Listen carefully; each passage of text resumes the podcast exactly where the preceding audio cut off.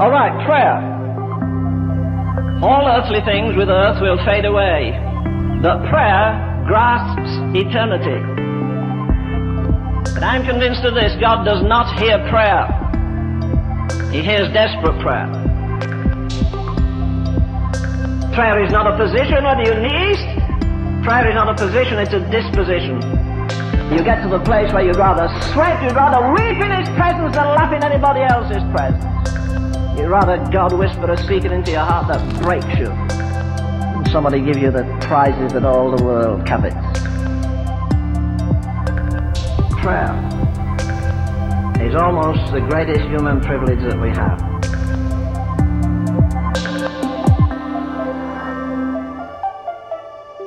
Well, good morning, church. Uh, if you have a Bible, you can open it to Luke chapter number 18. Luke chapter number 18.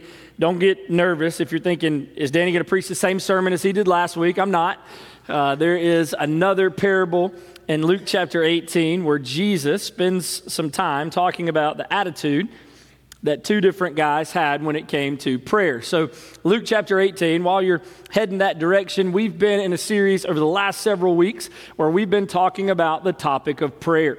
And uh, some people might think, well, why are we spending so much time in prayer? And the reason for us, it's because we believe our power is provided through prayer. We need Jesus to live out our lives for Him every day, which is why we should seek Him as often as we can in conversation in prayer. Now, we've talked about a lot of different things. We've talked about what prayer is. We've talked about uh, how to pray, why to pray. We've talked about the power of prayer, how it impacts our lives and impacts others' lives. We've talked a ton about prayer. And we're going to continue to do that this morning and for the next couple of weeks. And so, listen, if you've missed any of that and you're just interested in what this series has been like, we, we would always point your attention to our website. You can go back and hear any uh, previous uh, sermons or worship experiences. Also, if you're a podcast person, you'd rather just find that on whatever platform you like to listen to your podcast, you can find the audio uh, sermons there as well. And so, listen, don't miss uh, the opportunity to be challenged about how the Lord wants us to pray. So, anyway, we're going to continue this morning uh, in Luke chapter 18. Earlier this week, I was listening to a sermon by a guy named John Elmore. John is one of the teaching pastors at Watermark Community Church in the Dallas Fort Worth, uh, Texas area. Now, I don't care so much about John. I'm sure he's a fantastic guy. However, what I want you to think about is an illustration that I heard in one of his sermons this past week. He shared an illustration about a job duty of a cowboy, and the job was called the bog rider. I don't know if anybody else has ever heard about the bog rider or is familiar with that phrase. It came from uh, kind of a, a, folklore band who called themselves the Bog Riders. Uh, and they wrote different, uh, you know, songs, westerns, you know, stuff you'd sing around the, the campfire kind of things. But anyway, the name of their band came from one of the jobs of a cowboy. Now, a bog rider, in case you don't know, I didn't know either, and I'm B-O-G, by the way, for those of you who are like, what's uh, Danny even saying this morning? Uh, a bog rider was the job of almost every cowboy. Now, I'm not talking about the Dallas Cowboys. I'm talking about the Toby Keith, rope and ride, should have been a cowboy uh, kind of cowboys.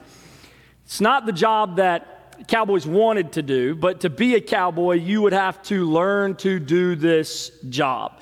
The bog rider at the end of the day, would ride around to all of the bogs. Now, maybe you're thinking, what in the world is a bog? Well, the bogs were places that were once familiar watering holes for the cattle of the cowboys. When the rain stopped and all the water began to dry up, the cattle would still go to those familiar watering holes in order to find water. What they would actually find when they got there was a bog. They would find a whole lot of mud and mess. Though the water was receding, the cattle would go further and further into the bog. Once water that it desired, it would, in fact, because of its weight and having no idea what it was doing, it would be stuck in that bog. It would be stuck in the mud. So the job of the bog rider was to go to those familiar watering holes and to seek out any cattle that might have gotten stuck at the end of the day. Once he found any stranded cattle. Once the bog rider got there, he would tie himself off to his own horse and begin to dig his way out to the cow. Now, many would think, why not just, you know, throw a rope around the cow and drag it out of the mud with your horse? Well, the problem is because of the weight of the cow, it would be so stuck in the mud that if that was what you tried to do, you would eventually just strangle the cow and it would not get out of the mud. It would, in fact, die.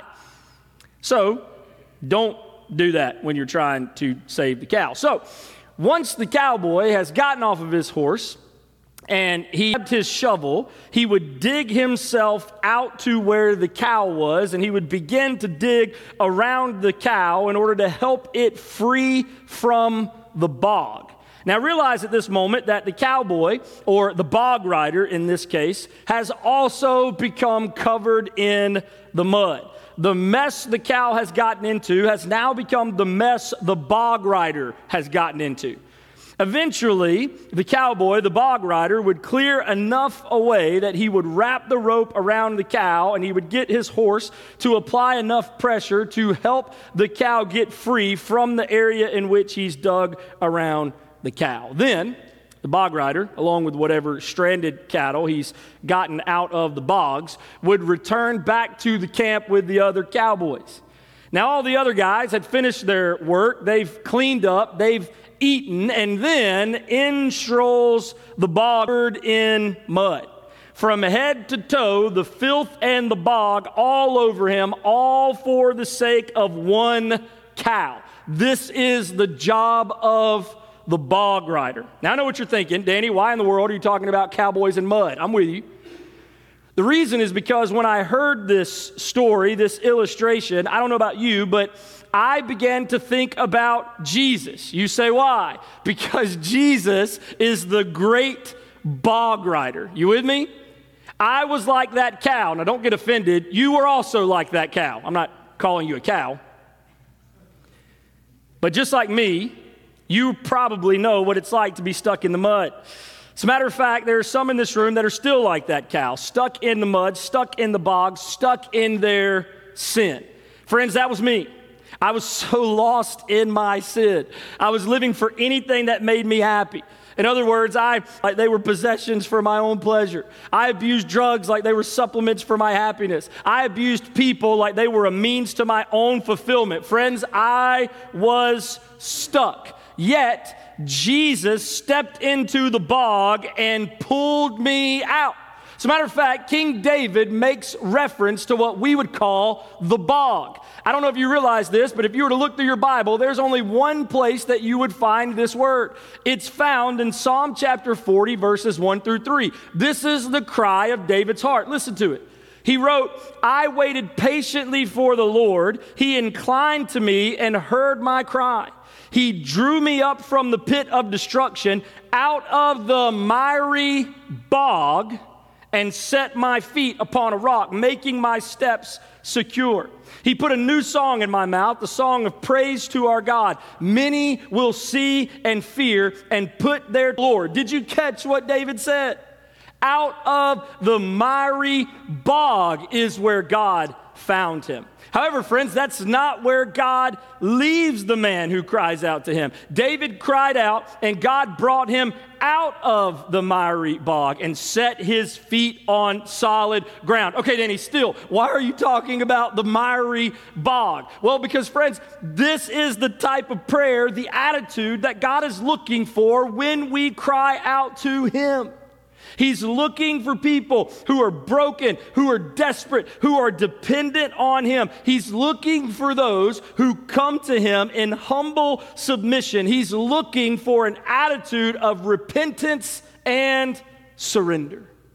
In fact, I'm not telling you this simply because this is my story or because this is how I approach Jesus in prayer. In fact, there are many times where I forget this is the attitude in prayer. I'm talking about this because Jesus himself teaches this truth to his disciples in Luke chapter 18. You don't have to take Danny's word for it. My word means nothing. Let's take Jesus's word for it when he explains the attitude of humble, submissive, repentant, confessional prayer. Look at Luke 18, starting in verse number 9.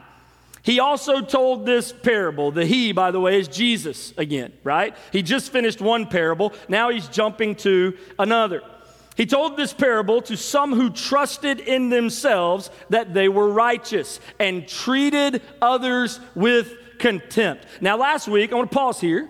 We looked at a parable of Jesus. It was the parable just before this one in Luke 18. Now, if you remember, a parable is simply a story that Jesus told in order to teach a spiritual principle. It was an illustration, it's an earth with a heavenly meaning. Now, Jesus has been teaching his disciples about prayer. However, this conversation of these parables began really back in Luke chapter 17 when Jesus was asked a question by the Pharisees. Now, he's still teaching his disciples about prayer in this moment, but he also has those Pharisees in mind, or all those who Jesus says trusted in themselves that they were righteous and treated others with contempt. These are the people that Jesus is wanting to listen in this moment. Now, what I love about how this begins is because Jesus uses this word trusted. He also told this parable to some who trusted in themselves. The word for trusted that Jesus uses means to be convinced or to be persuaded.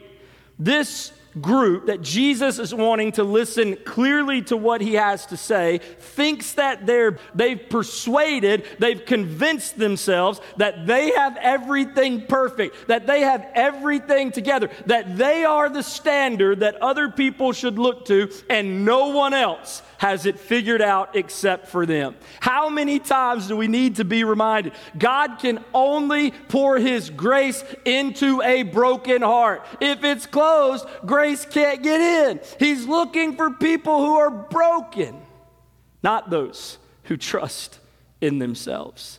And so look at verse 10. The parable begins. Jesus says, two men went up into the temple to pray, one a Pharisee and the other a tax collector. By the way, this is kind of synonymous with the stories that you might have heard somebody walk up to you and tell before, such as a priest and a rabbi and a pastor all enter an establishment together.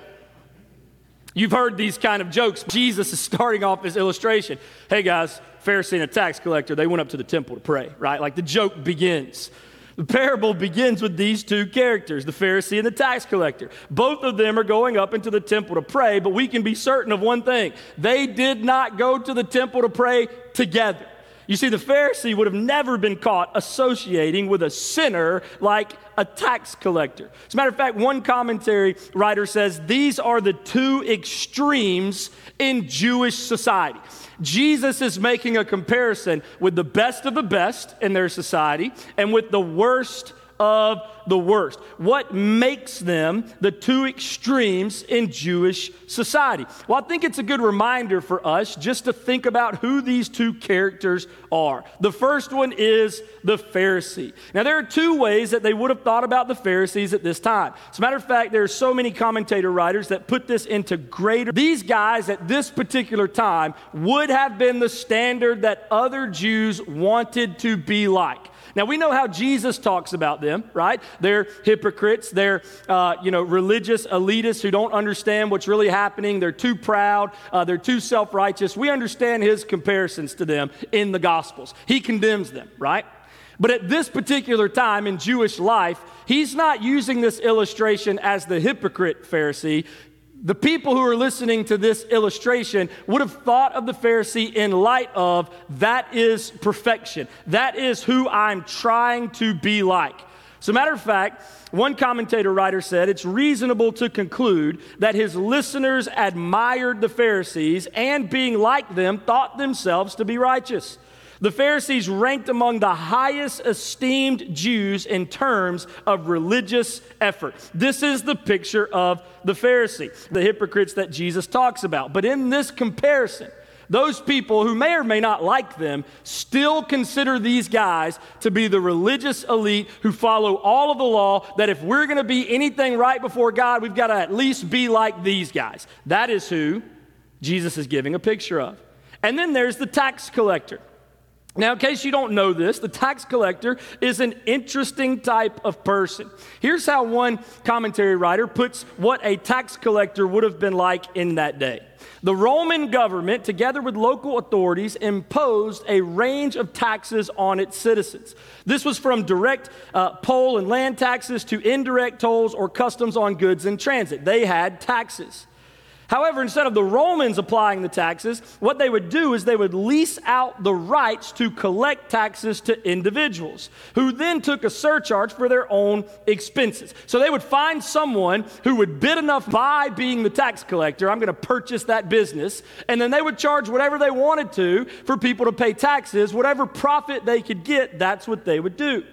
So, since this charge was seldom controlled, the system was open to great abuse and corruption. Tax collectors were despised in Israel, not only because of their reputation for extortion, but also for their complicity with the hated Romans. Most of us know the accounts of the tax collectors. We realize the comparison that Jesus is making. They were typically Jews who sided with the enemy Romans in order to profit by taking advantage of their own people. They owed their power, their wealth, their privileges to the occupying Roman rulers. They were dishonest thieves and despised by all. Now, what may even be more interesting in this particular story is that a Pharisee and a tax collector are going to the temple. It's shocking that a tax collector would be entering the temple at all. You say, Danny, what do you mean? Well, listen to this. The Mishnah, this is the, the, the writings of the oral traditions that uh, the, the Pharisees, scribes, other religious leaders have put together over years and years and years. Anyway,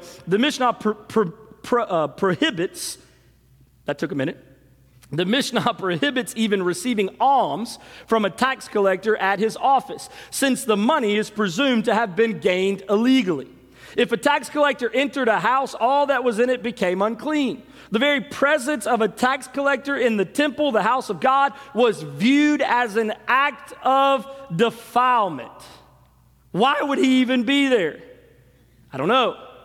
But in case you don't know, the Jews had three daily prayer times that were common practice in their religious life.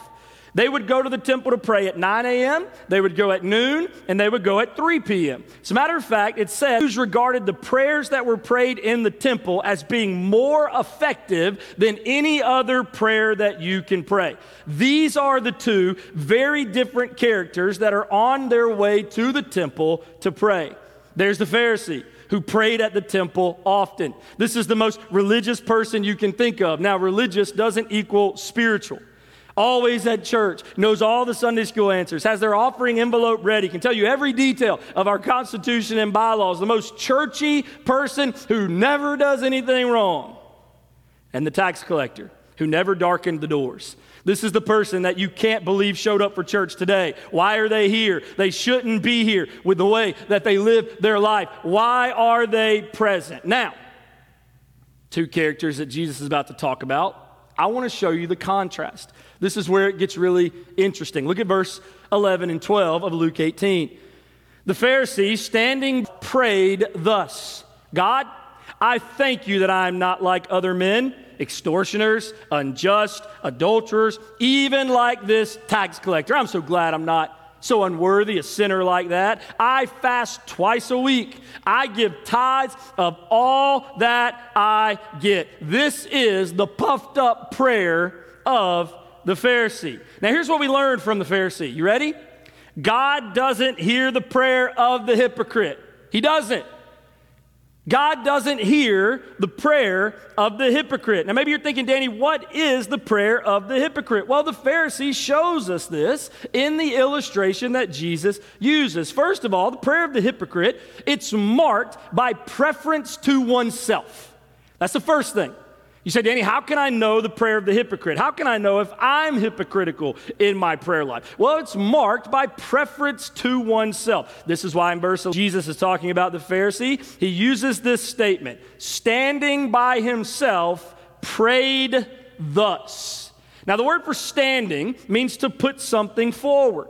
Now, it's not particularly unusual because both the Pharisee and the tax collector are both found standing and they're both found pray.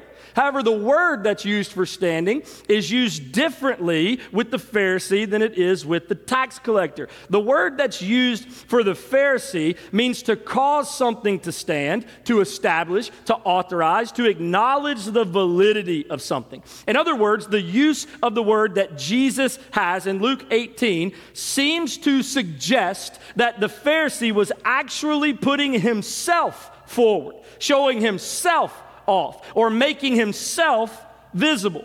He was a Pharisee. He thought so highly of himself. He wanted to be in a place that everyone see him, everyone would hear him, everyone would notice that he's the one offering the prayer. Now, this is not unusual for Jesus to teach about this type of hypocritical praying. As a matter of fact, here's what Jesus says in Matthew 6, chapter 5, when he was teaching his disciples how to pray. He said, You must not be like the hypocrites, for they love to stand and pray in the synagogues and at the street corners that they may be seen by others. Truly I say to you, they have received their reward. Now, this phrase, by himself, is interesting.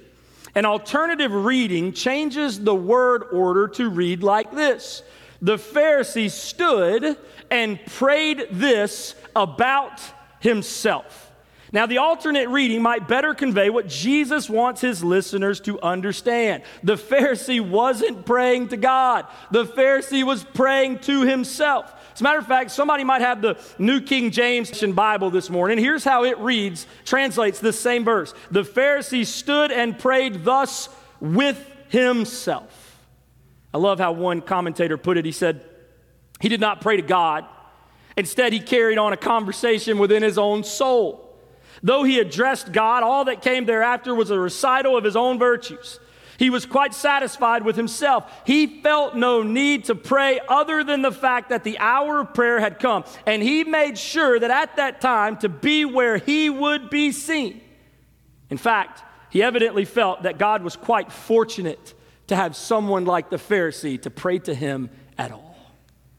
It's interesting that the hypocritical prayer that God does not hear is marked by preference to oneself. Second thing I want you to see is that it's marked by pride in oneself. Look at how he continues on. Verse 11 The Pharisee, standing by himself, prayed thus God, I like the other men, extortioners, unjust, adulterers, or even like this tax collector. No, no, no. I fast twice a week. I give tithes of all that I get. You see what's happening here?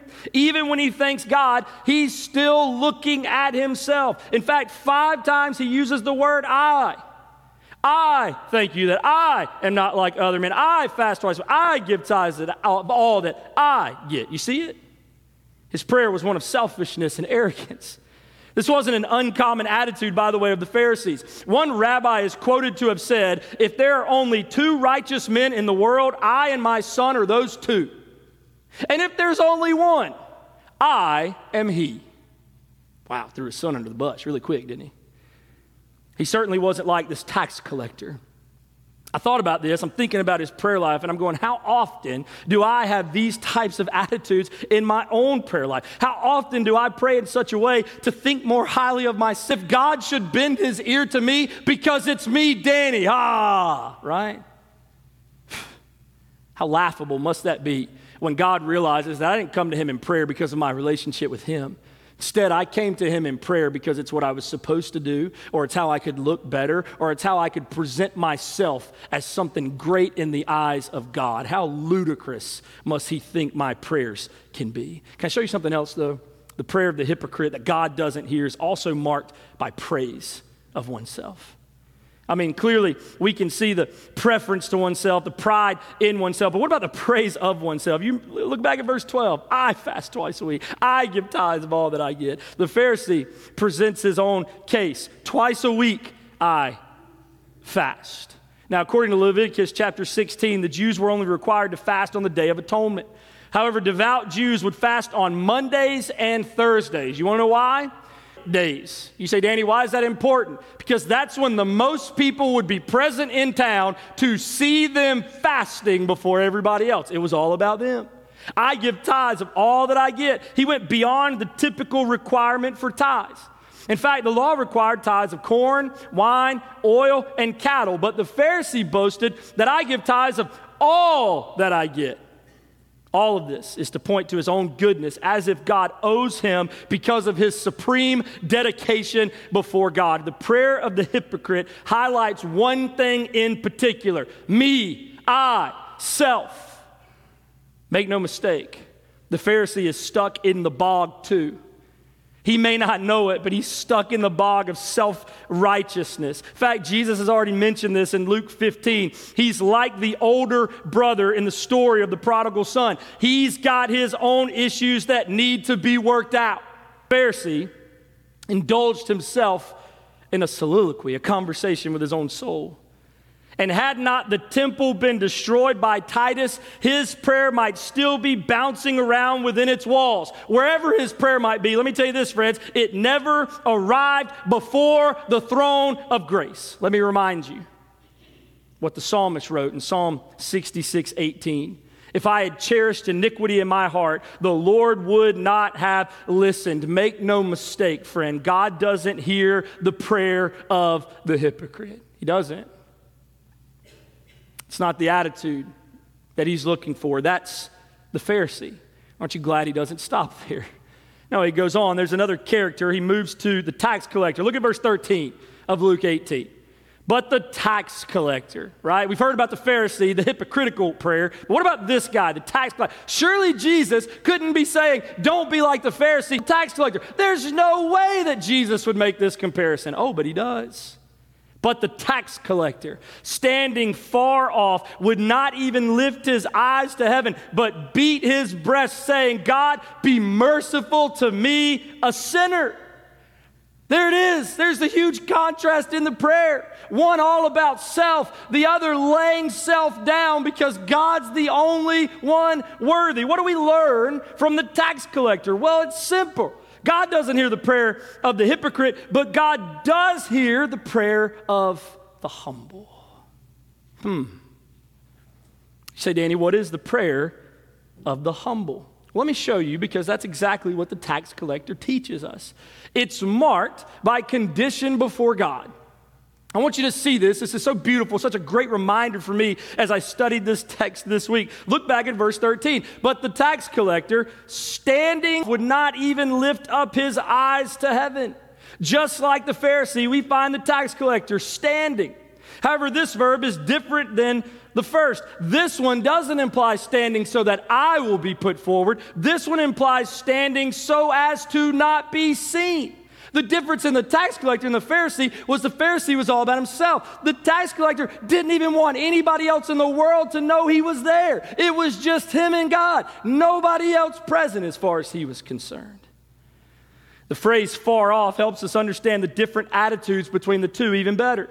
He wasn't standing a long way from the temple. He was standing a long way from the Pharisee in the position of honor that the Pharisee held. You see, the tax collector wasn't like the Pharisee. He knew he had a lot of mud, a lot of mess that was covering his life because of the bog in which he was stuck in, the sin in which he was stuck in. He didn't consider himself worthy, clean enough to even enter. He went in the temple, the temple would be messy. He couldn't go. And so he wouldn't even lift up his eyes to heaven. You see the attitude? He knew what society thought of him. He knew what everyone in the temple thought about him. He knew what the Pharisee thought about him. In fact, the Pharisee had already let everybody know in there what he thought about the tax collector. It was no secret to him or anyone else that he didn't deserve to be speaking with God. In fact, he calls himself a sinner. He knows it. Friend, can I point something out to you? This is what the Bible says about all of us. Do you remember what Paul wrote in Ephesians chapter 2? He said, You were dead in the trespasses and sins in which you once walked. Hey, Fred, you were stuck in the bog. We all once lived in the passions of our flesh, carrying out the desires of the body and of the mind, and were nature, by nature, children of wrath. He's reminding us that we are all. Remember what he told the church at Rome in Romans 3:23? For all have sinned and fall short of the glory of God. There are none who are good. Remember what he said later in Romans 5:8? But God shows his love for us in that while we were still sinners, Christ died for us. Friends, we didn't get out of the bog and clean ourselves up and then we walked into the temple. No, friends, we entered as sinners. That's our condition. Don't forget don't forget your condition when you pray. Remember in humility what your condition was like before Jesus saved you.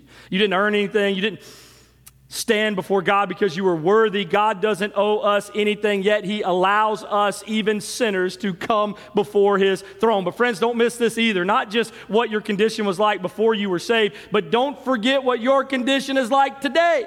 How many times do we wander back into more bog? How many of us have mud on our shoes that came in this building? Holy God, every one of us do. Don't forget your condition today. You're still a sinner saved by Jesus. We need him every moment of every day. Our attitude should always be one of humility. Listen, God hears the prayer of the humble. It's marked by condition before God, but also I want you to notice it's marked by contrition before God. Look back at verse 13. But the tax collector, standing far off, would not even lift his eyes to heaven, but beat his breast. This is his response to God. This is his attitude. Now, we don't think about this phrase the way that they did, but this phrase, beat his breast, it implies weeping and mourning over his sinfulness. He was broken, he was remorseful. In fact, listen, the Apostle Paul describes this moment like this in 2 Corinthians chapter 7, verse 10. For godly grief produces a repentance that leads to salvation without regret, whereas worldly death. This is exactly where we find the tax collector in this moment of prayer. It wasn't just that he knew he was undeserving and sinful. He was remorseful. He was sorrowful. He was repentant. As a matter of fact, I think King David said it best in Psalm 51 For you will not delight in sacrifice, or I would give it. You know what he's saying? You don't delight in all of my fastings. You don't delight in all of my tithing. You don't delight in all that fake stuff that I put before you. No, no, no. I want you to come back to the heart of worship. I want you to remember the one that you call on. He says, Listen, you will not delight in sacrifice, or I would give it. You will not be pleased with a burnt offering. But listen to what David writes. The sacrifices of God are a broken spirit, a broken and contrite heart contrition in God. He says, Oh God, you will not despise these things. Oh, how different is the attitude of the tax collector and the Pharisee fasted and tithed and did everything right according to everybody else around him. His attitude was to boast of his own goodness, but that's not what God desires. He desires the tax collector attitude, the attitude that knew nothing else to do except beat his breast before God. I'm reading this and I'm realizing how much my heart needs to hear that truth. And then I thought, I bet there's some people in this room this morning that needs to hear this truth. Jesus isn't looking for perfect people to do everything right. He's looking for broken people who are seeking after him. As a matter of fact, he already made this clear in the Gospel of Luke in chapter 5. There was another time that the Pharisees and the scribes, they grumbled at his disciples. They came to Jesus saying, Why do you eat and drink with tax collectors and sinners? Do you remember what Jesus said to them?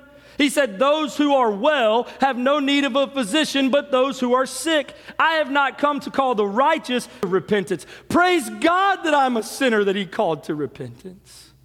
And I wonder who's here this morning. You're like, Danny, I'm in the bog, man. You don't realize the mess the mud, the junk in my life. I am way too far gone. Friend, you're not. He's the great bog rider. He's got the shovel out this morning. He's wanting to dig through the mess of your life. Let the Spirit dig. He wants to free you from that junk. Will you have the heart of the tax collector? God hears the prayer of the humble. It's marked by condition before God, it's marked by contrition in God. Let me show you this last one. It's marked by confession to God. Back in verse 13, but the tax collector standing far off would not even lift his eyes to heaven, but beat his breast, saying, God, be merciful to me. One commentator wrote this said, Whereas the Pharisee confessed other men's sins, the tax collector, the Pharisee regarded himself righteous and all other men sinners, but the tax collector thought of himself as the only sinner in the world. The Pharisee compared his life with those of other men. The tax collector compared his life only with the righteousness and holiness of God. Actually, the Pharisee was too proud to pray. He could only remind God of the reward due him. But the tax collector was so convicted of his sins that he could not keep from praying, not for reward, but for mercy. Oh, I love the word that Jesus used for merciful. It means to make atonement or to make what the New Testament calls propitiation. It's only used one other time in the New Testament, and it's in Hebrews chapter 2, verse 17, in description of Jesus. Listen to how he's described. Therefore, he had to be made like his brothers in every respect so that he might become a merciful and faithful high priest in the service of God to make for the sins of the people. What's he saying? To be merciful. What's he really saying? To forgive. Tax collector isn't just asking God to be kind to him, even though he deserves so much worse. He's asking God to forgive him of his sins. He knows he's a sinner in need of a Savior, in need of the mercy and atonement of God. Friend, do you realize that today? This is still true for us. The Apostle Paul couldn't have made it any more simple than he did in Romans chapter 10, verses 9 through 10, when he wrote these words If you confess with your mouth, that Jesus is Lord and believe in your heart that God raised him from the dead, you will be saved. For with the heart one believes and is justified, and with the mouth one confesses and is saved. Hey, listen, if you're here this morning and you know you're a sinner, can I tell you something? You're in good company.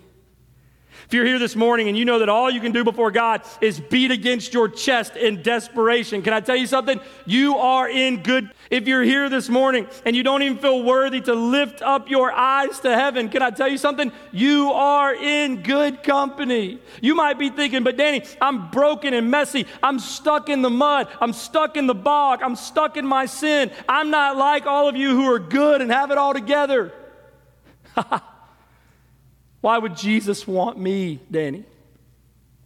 Friend, that's you and your story, can I tell you something? You're exactly who Jesus wants. He came for you. Will you surrender your life to Him today? I know, let's finish. Luke 18, look at verse 14. I'm almost there, I promise. I tell you, Jesus finishes with this statement I tell you, this man, talking about the tax collector, went down to his house justified rather than the other, that other Pharisee, right? For everyone who exalts himself will be humbled, but the one who humbles be exalted. Friend, can I tell you something? The only way a man can be justified before God, the only way that a man could be made righteous is to call out to him. Remember what Paul wrote when he quoted the prophet Joel in Romans 10 13? He said, For everyone who calls on the name of the Lord will be saved. The word justified describes the legal status of a defendant before a judge, a legal standing that ultimately de- determines that person's future. If a person is considered just, they will not receive punishment. If, on the other hand, a person is considered unjust, they face fines or imprisonments or even worse.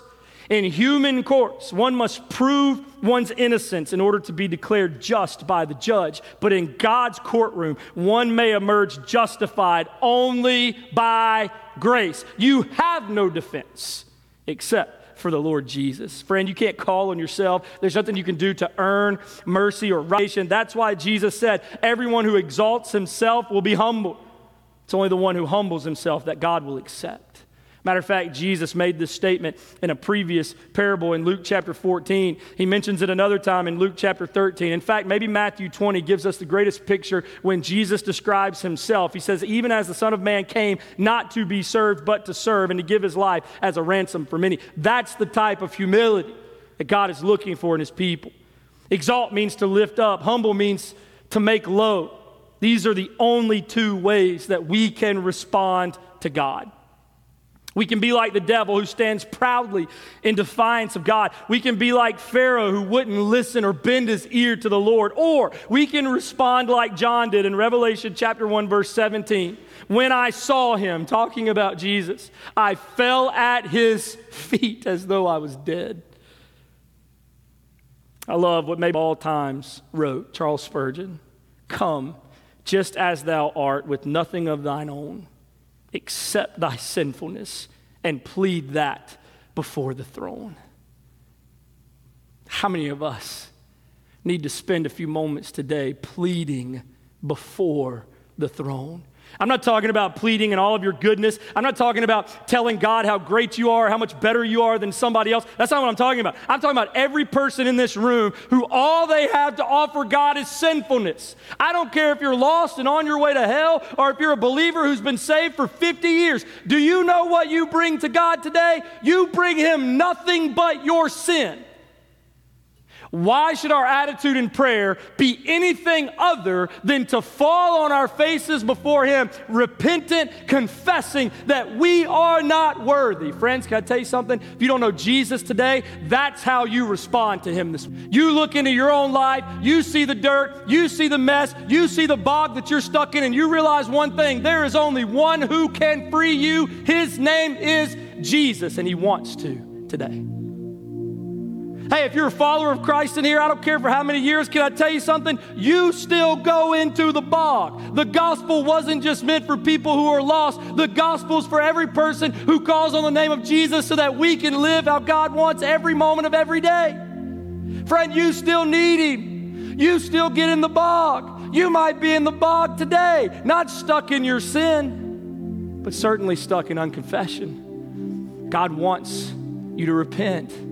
He wants you to confess. He wants to cleanse you from all unrighteousness. I love how John put it in 1 John chapter 1 verse 9, if you will confess your sins, he is faithful and just to forgive them. You know John's not talking about somebody who's lost who needs to get saved. You know John's talking church.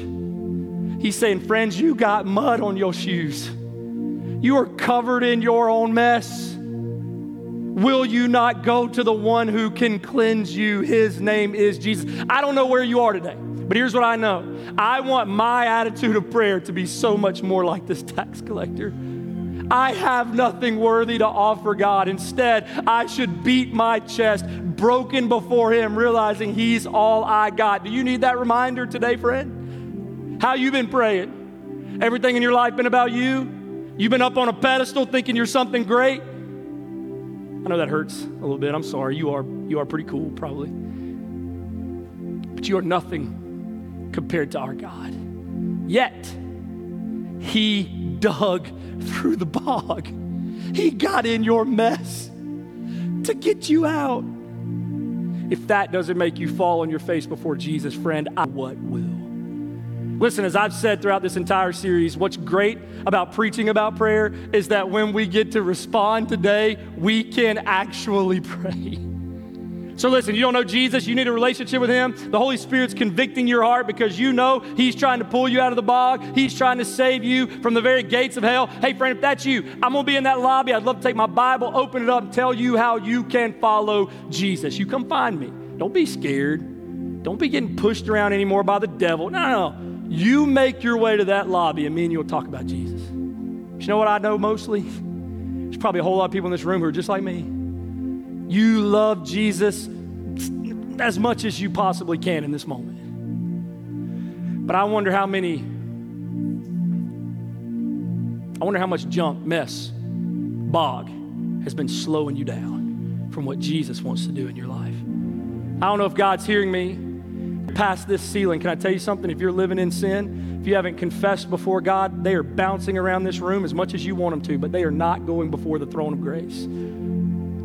You know how prayers go before the throne of grace? When they're done in humble submission, repentant, confessing hearts before Jesus. Friend, let that be your attitude as you pray. Father, we love